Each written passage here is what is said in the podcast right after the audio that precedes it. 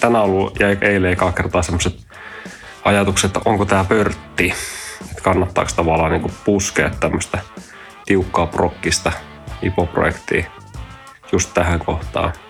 Ja sitten kun sitä miettii hetken, niin tavallaan päätyy, että totta hemmetissä kannattaa. Tämä on just oikea aika yhtiön kannalta ja me tarvitaan sitä siihen seuraavaan kasvupyrähdykseen. Ja se, mitä tämä henkilökohtaisesti ottaa vähän tiukelle, että et on, on aika naatti.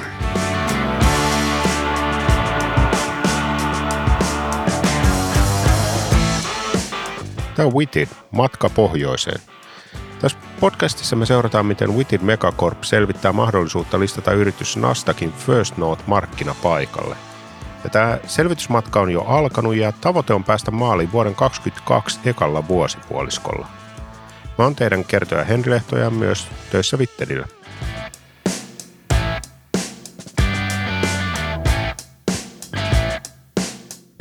Tuossa aiemmin äänessä oli Harri Sieppi, joka on tämän tarinan päähenkilö ja samalla myös Twitterin toimitusjohtaja. Me jätin edellisessä jaksossa siihen, että kaikki matkan valmistelut oli tehty ja oli aika panna kone käyntiin. Oli kevät 2021 ja Twitterin IPO-joukkue oli valmis. Pian fuusioitavat neljä firmaa oli kasassa. Talented Suomesta ja Norjasta, Mavericks, Nytings Company. Ja omistajatkin oli antanut vihreitä valoa. Eli nyt tämä tapahtuu. Harri ja koko Witterin IPO-ryhmä, ne joutuu nyt isoon prässiin. Aina välillä joutuu tavallaan itsekin palaan siihen, että miksi mä teen tätä. Ja varsinkin niinä hetkinä, silloin kun on tosi poikki, niin sitten niin kysyy aina itseltään uudestaan, että miksi mä teen tätä. Ja sitten loppupeleissä, loppupeleissä aina päätyy samaan. Palaa siihen hetkeen, että että mä oon halunnut lähteä joskus aikoinaan rakentaa jotain uutta erilaista, joka muuttaa markkinaa, joka olisi aivan mieletön paikalla itse duunissa ja missä kaverit viihtyisi ja ja, ja tota, se polku on edelleen kesken, että, että me ei olla vieläkään päästy ratkaisemaan sitä meidän missiota ja visiota, että me ei olla vieläkään siinä tilanteessa, missä kaikki softalan ihmiset olisivat onnellisia omassa duunissaan.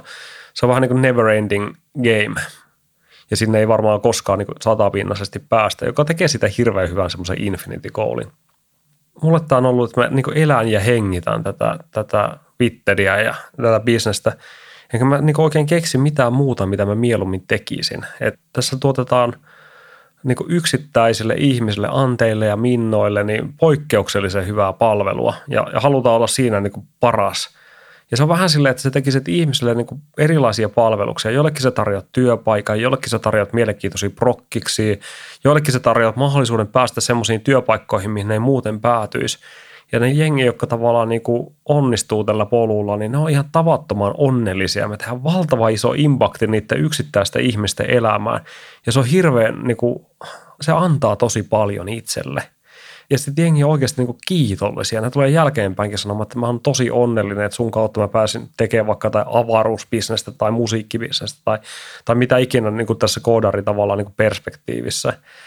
Ja sitten kaiken lisäksi, kun sä teet ihmisille niin jatkuvasti palveluksia, siitä myöskin maksetaan. Että se on myöskin bisnestä kaiken lisäksi. Ja sulla yhdistyy tämmöinen niin auttamisen halu ja sitten liiketoiminta.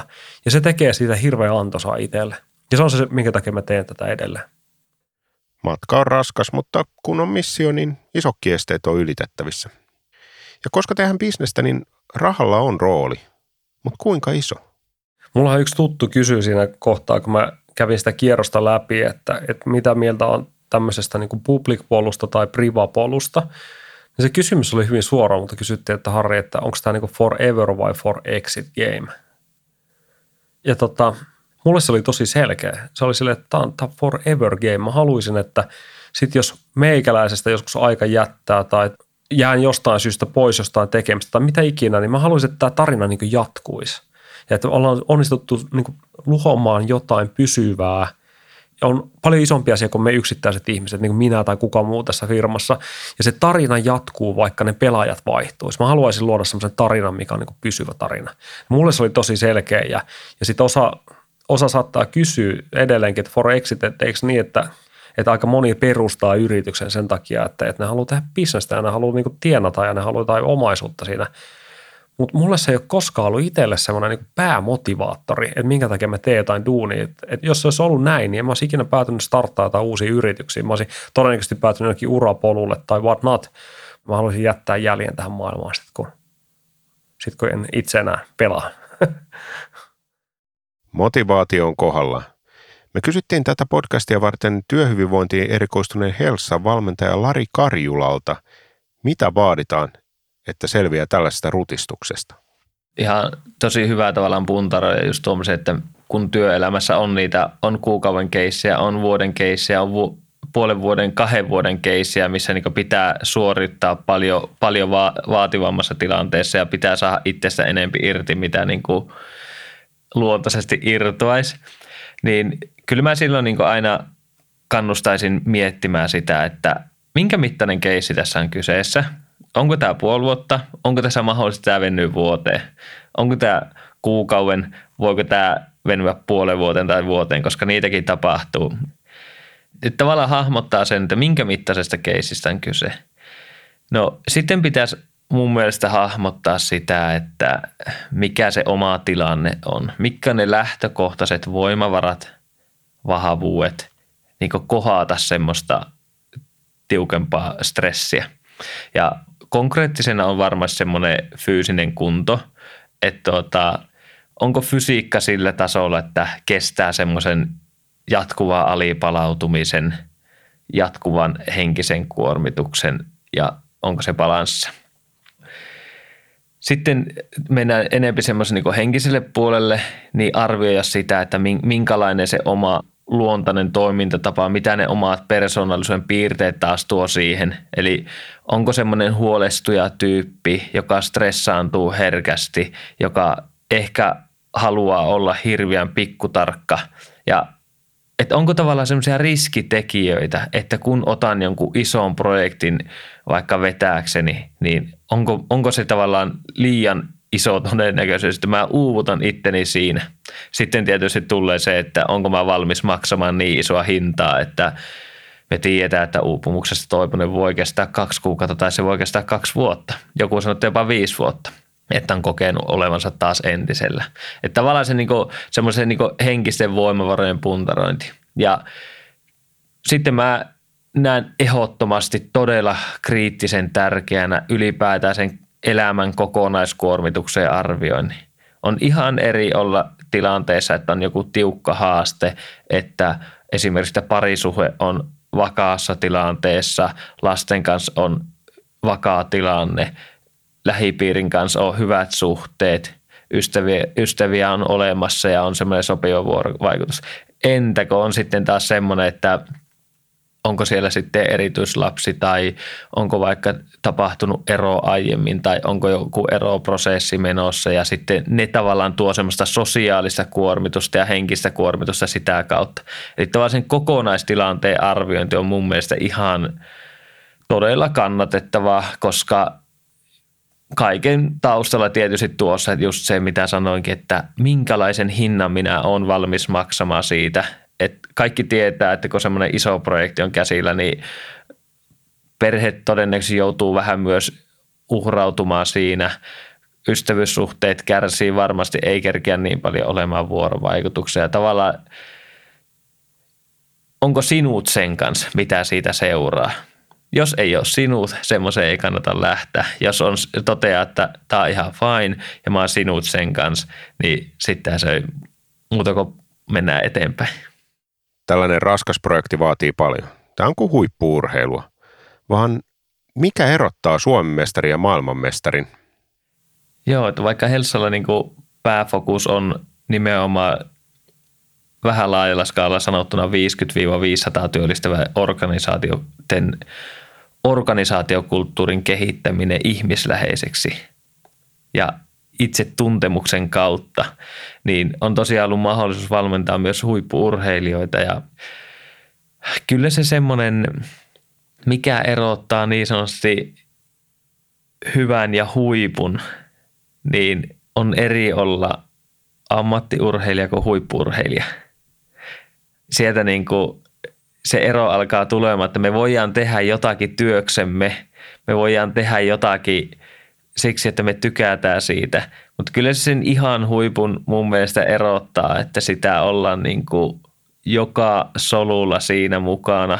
Ja siinä tulee se tietyllä tavalla se identiteetti pitää olla ja ne semmoiset isot kysymykset pitää olla niin selvät itselle, että sitä haluaa. Eli ei voi olla semmoista niin kuin ristiriitaista tilannetta, että joo, mä haluaisin olla maailmanmestari, mutta mä tykkään, että mä saan olla aina viikonloput mökillä. Eli ne halut, toiveet, ne, ne pitää olla tietyllä tavalla niin samalla sivulla, että sitä jaksaa toteuttaa, koska se on ehkä semmoinen oivallus, mitä itse ajatellut, että mikään tavallaan tavoite tai unelma ei ole niin innostava, että sitä jaksaisi, jos se matka on aivan hapokas. Eli pitää nauttia siitä jokapäiväisestä tekemisestä ja siitä matkasta, että nämä voit oikeasti päästä sinne lopputulemaan. Ja siihen mä kiteyttäisin, että tavallaan se jokapäiväinen tekeminen kohti sitä unelmaa ja tavoitetta pitää olla niin innostava, motivoiva ja mielekäs, että sitä jaksaa tehdä, koska unelmoijia on, mutta harva jaksaa mennä sitä kohti, koska se on yleensä vähän työlästä, jos unelmat on korkealla ja tuota, on helpompi luovuttaa ja todeta, että itse asiassa en mä halunnut semmoista arkea.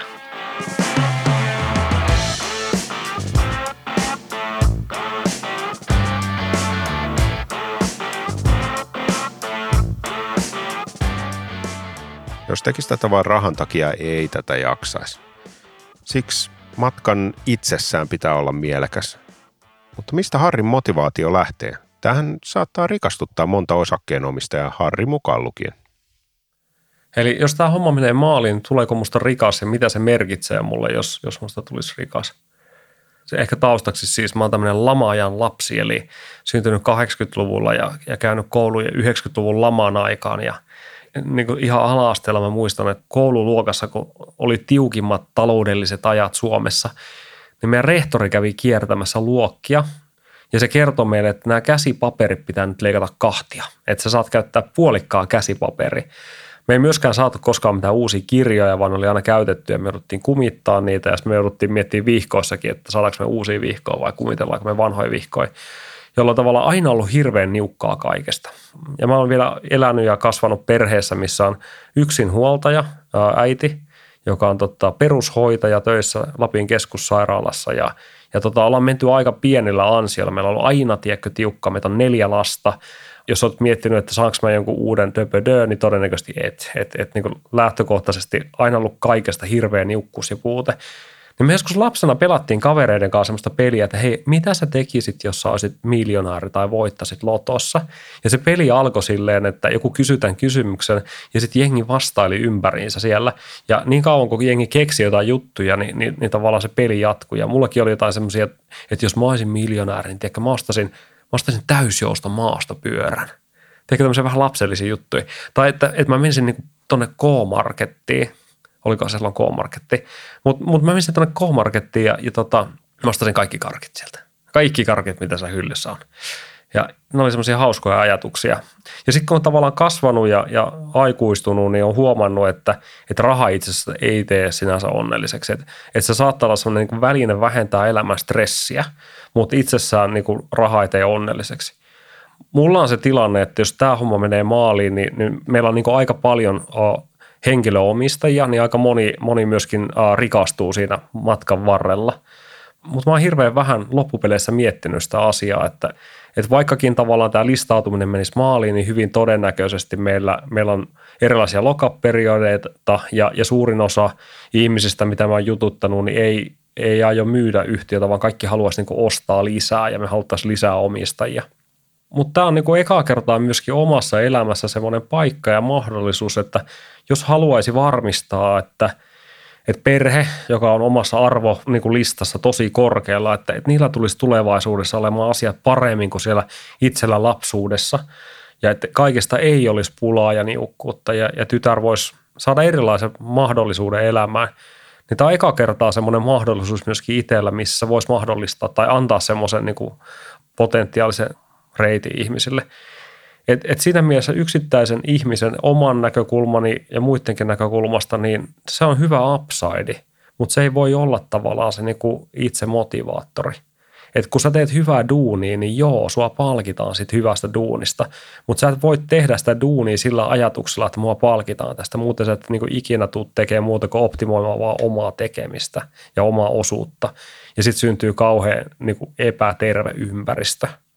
Joten niinku lyhyemmin sanottuna, joo mä luulen, että, että tässä tota, myöskin henkilöomistajat hyötyvät tästä IPOsta ja itse mukaan lukien – mutta tota, mä en usko, että kukaan meistä on lähtenyt sen takia tekemään tätä. Kun varttuu ja kokemusta kertyy, niin huomaa, että aiemmin saavuttamattomat maalit onkin käden ulottuvilla ja tekeminen itsessään onkin se ydin. Joo, tota, mä ostin täysjousto maastopyörän tuossa varmaan 2008 tai 2009. Et loppupeleissä kävikin ilmi, että silloin kun lapsuudessa miettii, että ne on tämmöisen miljonäärihommia – niin täysjuosto maastopyörä, niitä saa tonnilla, kahdella tonnilla. Et ei se tarvitse ihan hirveän pitkään säästää, että, että sä semmoisen saat. Vaikka lapsena se tuntuu aivan mahdottomalta. Mutta joo, mulla on semmoinen Cannondale RAS maastopyörä, joka on tällä hetkellä käyttämättömänä kellarissa, Lauttasaaressa ja siihen on kytketty lasten istuin. Pienenä täysjoustopyörän päätarkoitus oli viedä hurjiin seikkailuihin. Mutta nyt jousto tasottaakin töyssyt Harrin tyttären tiellä – Siinä on varmaan kiva istua, tiedätkö, kun sen pommut ei tunnu missään.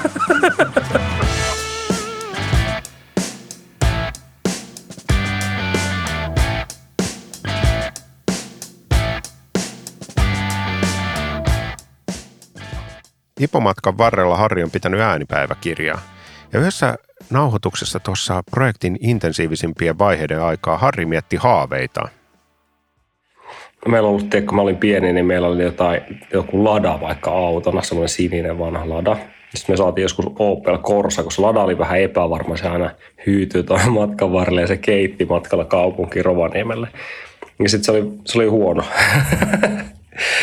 niin tavallaan yksi oma haave oli se, että olisi paljon makeeta. Mä, mä muistan, se oli monta vuotta. Se oli silleen, että, että jos mä oon joskus miljonääri, niin mä ostan Porsche 911. 911. Mä muistan, että se oli yksi oma haave saattoi olla myöskin semmoinen että haave, että alkaisi jääkiekkoille, mutta se ehkä meni nuorena ohi. Ei tullut jääkiekkoille. Toi haaveet ei tunnu enää relevanteilta. Kuka ostaa enää vanhaa Porsche 911? Se on ihan sikakallis ostaa pensaa sellaiseen. Ei kovin käytännöllinen. Mutta joo, mä voisin tehdä semmoisen kierroksen. Mä voisin kysyä ihan perheeltäkin, että mitä sä tekisit, jos, jos saisit miljonäärin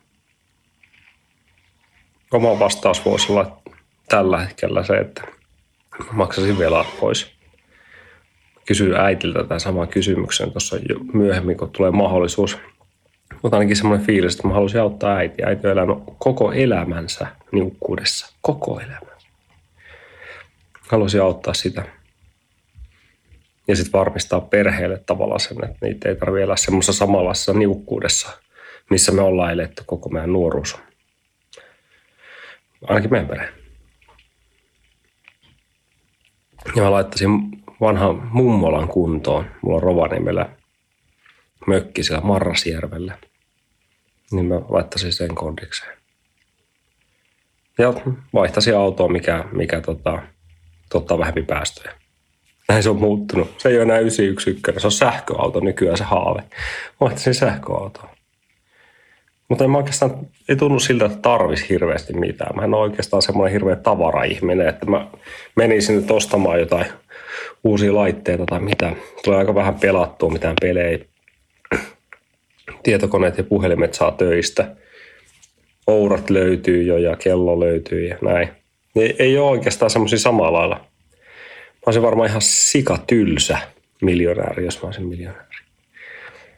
Ehkä mä nauttisin semmoista hiljaisuudesta, että enemmän vapaa-aika. Who knows? Mä luulen, että se ei tule toteutuu, se vapaa-osa ainakaan. Mä en kovin paljon viihdy. Sille, että mä tekisin jotain. Mutta se mummola, se äiti ja sitten oma perhe, niin niille mä toivoisin kaikkea hyvää. Harrin maailma näyttää tolta. Mutta entä sitten muiden?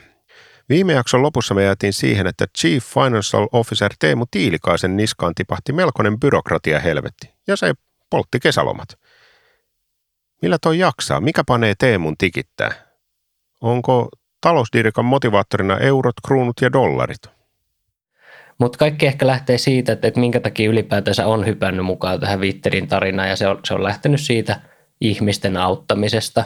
Se on ollut semmoinen niin iso motivaatiotekijä, miksi itsekin on ollut Witterillä nyt viisi ja puoli vuotta ja nauttinut koko matkasta. Että ihan konkreettisesti ihmiset, ketä me autetaan pääsemään projekteihin, uusiin työpaikkoihin, tulee kirjaimellisesti kädestä pitää kiittämään, että hei kiitos Teemu, että ilman teitä niin mä en olisi päässyt tämmöiseen tämmöiseen duuniin tai tämmöiseen projektiin tekemään näin mahtavia asioita. Ja se on ollut kyllä sellainen juttu, mikä on ainakin itse motivoinut tosi paljon. Nyt minä ehkä pikkusen vähemmän on tuommoisessa day-to-day operatiivisessa toiminnassa mukana, niin joutuu ehkä hakemaan sitä motivaatiota enemmän sitä organisaation sisältä, että auttaa, auttaa muita kasvamaan niin urallaan ja haastaa sopivasti, jotta, jotta he tavallaan levelappaavat omaa osaamista ja puolestaan auttavat sitten sitä meidän kohde, kohderyhmää, eli niitä devaajia löytämään unelmahommia niin sanotusti. Auttaminen on ylevä tavoite. Entä rikastuminen tai gloria tai vaikutusvalta? Mitä Teemu haluaa saavuttaa? Mulla ei välttämättä ole minkäänlaista niin kuin endgamea omalla urallaan tai omassa elämässä ylipäätänsä. Että ei ole mitään niin kivehakattuja tavoitteita tai tiedätkö, oman elämän OKR, joita, joita seurataan ja joita kohti mennään. Mä itse on ehkä semmoinen uskon tämmöiseen kylmään stoalaiseen filosofiaan esimerkiksi, että elämä on ja siitä tulee nauttia sen aikaa, kun pystyy siitä nauttimaan. Että jos sitä vertaa vaikka hyvään musiikkikappaleeseen, niin siitä nautitaan sen aikaa, kun musiikki soi ja sitten kun musiikki loppuu, niin ei kukaan tule tavallaan olalle taputtamaan, että hei onneksi olkoon, nyt saavutit elämän OKR 80 prosenttisesti. Joten miksi sitten tavallaan asettaa omaa elämää minkälaisia kivehakattuja tavoitteitakaan? Ei sitä silti voi kieltää, että talousmiestä vähän rahakin liikuttaa. Mulla ei ehkä ikinä ole ollut tavoitteena tavallaan rikastua, jos mietitään tälle niin suomalaista näkökulmasta, mitä ylipäätänsä rikastuminen merkitsee. Mulle se tarkoittaa enemmän niin kuin vapautta omassa elämässään. Vapautta tehdä asioita, mistä tykkää, vapautta käyttää aikaa niihin asioihin, mistä tykkää ja vapautta myöskin viettää aikaa sellaisten ihmisten kanssa, joiden seurasta nauttii. Sen verran on tullut maailmaa nähtyä ja erinäköisiä ihmisiä tavattu, että monesti se tavalla, että mikä se absoluuttinen vaikka rahamäärä on, niin se ei esimerkiksi merkkaa ihmisen elämässä tai onnellisuudessa oikeastaan yhtään mitään.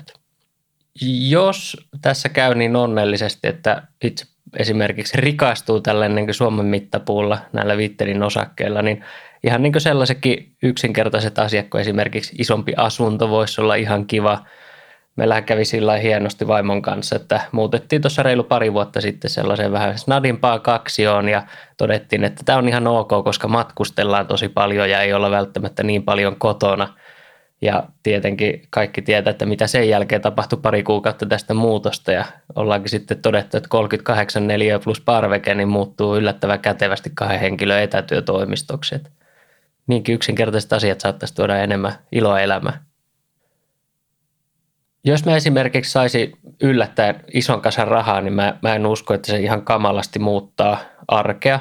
Mä oon aina tehnyt työtä – sillä mentaliteetillä, että jos mä en tykkää siitä työstä, niin, niin todennäköisesti haluan sitten vaihtaa, vaihtaa sitä setuppia, missä niin sillä hetkellä olen.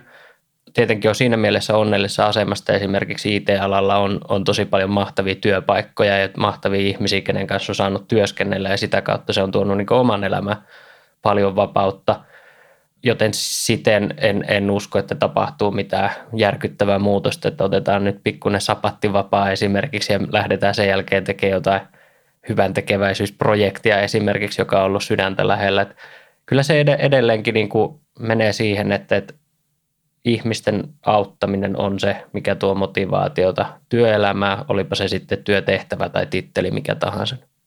Sen paremmin Teemu kuin Harrikaan ei ole tässä dollarin kuvat silmissä exittiä tekemässä. Kuten aiemmin mainittua, tämä on forever, ei for exit.